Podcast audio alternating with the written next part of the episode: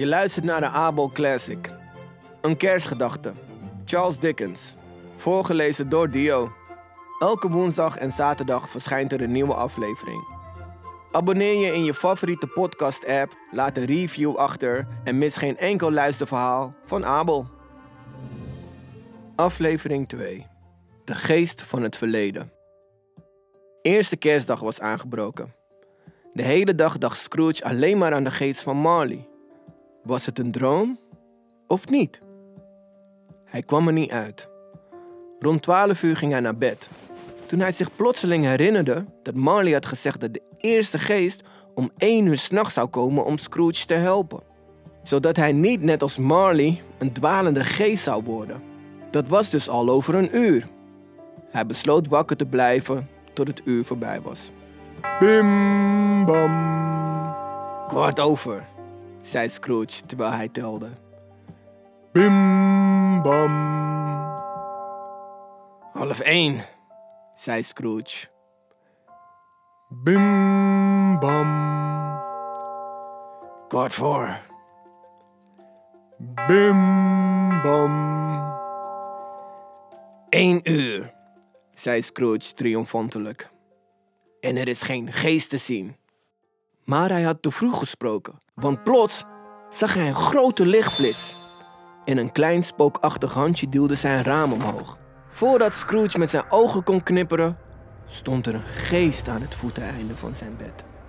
Het was een vreemde geest. Het zag eruit als een kind, maar ook als een oude man. Zijn haar was grijs, maar het gezicht had geen rimpels. Ben jij dan eh, de geest die mij komt helpen? Vroeg Scrooge. Dat ben ik, antwoordde de geest met een zachte lage stem. Wie ben jij? vroeg Scrooge. Ik ben de geest van het verleden. Ben je al lang dood? vroeg Scrooge. Nee, ik ben de geest van jouw verleden. Hmm, oké. Ik weet niet of ik het begrijp. De geest stak zijn hand uit en pakte Scrooge bij de arm. Kom. De geest leidde Scrooge naar de deur. En toen ze door de opening stapten, stonden ze opeens op een landweg. De stad was verdwenen. En het was ook geen nacht meer, maar een heldere winterdag. Lieve hemel, zei Scrooge, terwijl hij om zich heen keek.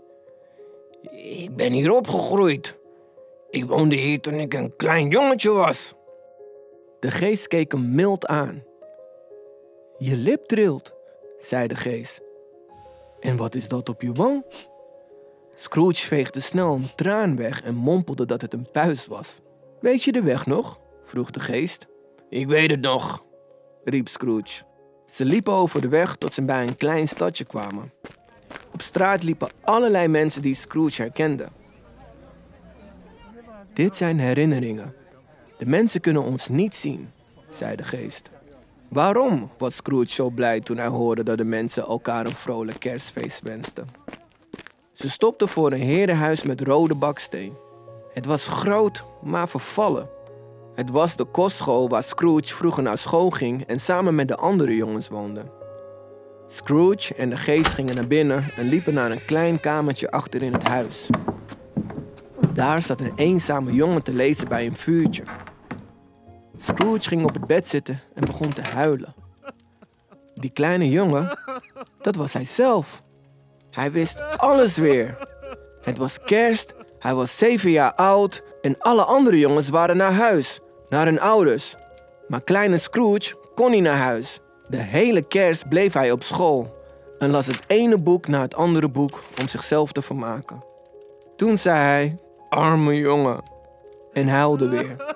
De geest glimlachte en zei: Kom, laten we naar een andere kerstmis gaan. En met een zwaai van zijn hand werd Scrooge's jongere zelf een paar jaar ouder. Het was weer kerst. Scrooge was 16 en hij was weer alleen. Maar toen ging de deur open en stormde een klein meisje naar binnen. Ze sloeg haar armen om zijn nek en zei lachend: Lieve, lieve broer, je mag weer naar huis.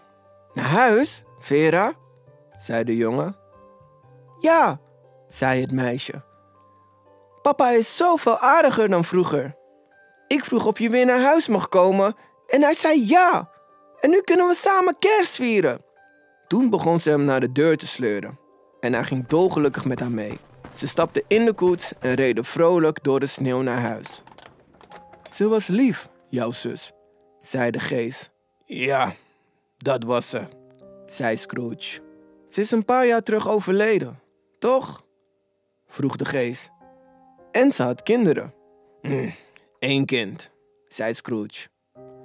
Oh ja, zei de geest. Je neefje. Scrooge antwoordde ongemakkelijk. Ja, mijn neefje. De geest zwaaide weer met zijn hand en toen stonden ze voor een pakhuis.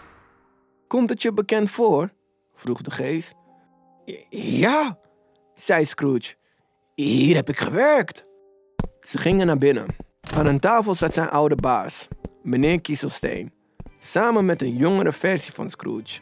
Hij was nu een jaar of twintig. Nee joh, het is meneer Kieselsteen. Die vrolijke oude man. Wat leuk om hem weer te zien, riep Scrooge enthousiast. Het was weer kerst en meneer Kieselsteen en de jonge Scrooge waren druk bezig met de voorbereidingen van een kerstfeest. Scrooge en de geest keken toe hoe de collega's lachend versieringen ophingen en drankjes inschonken. En hoe een klein orkest binnenkwam en vrolijke muziek begon te spelen. En hoe de jonge Scrooge de hele avond danste.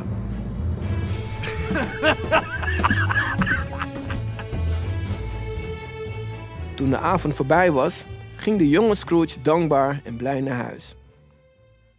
Een kleine moeite, zei de geest, om jou zo dankbaar te zien.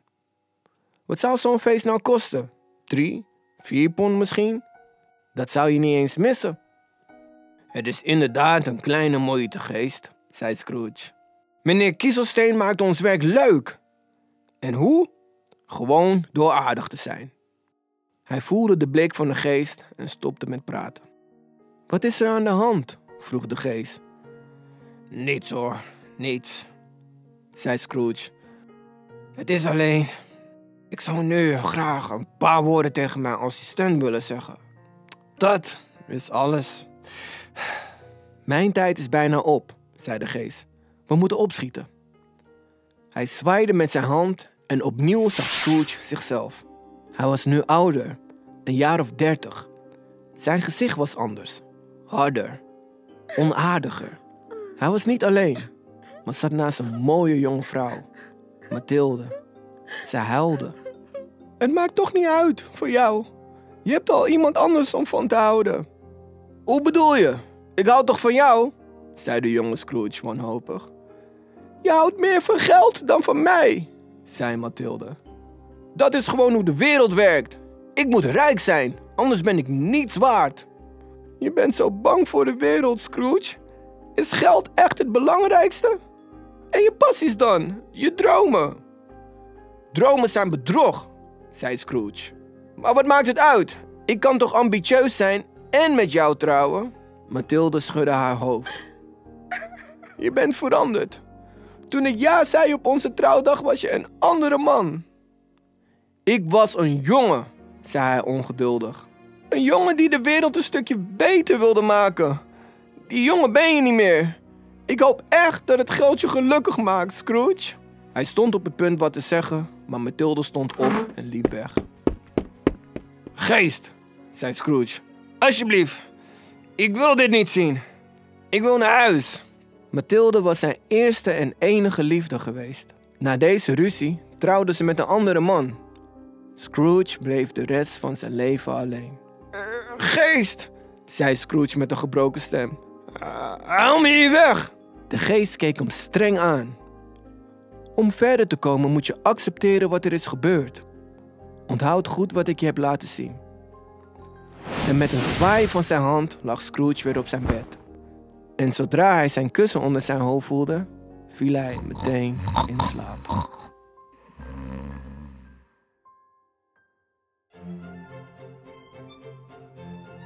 Je luisterde naar een Abel Classic. Elke woensdag en zaterdag verschijnt er een nieuwe aflevering. Abonneer je in je favoriete podcast-app, laat een review achter en mis geen enkel luisterverhaal van Abel.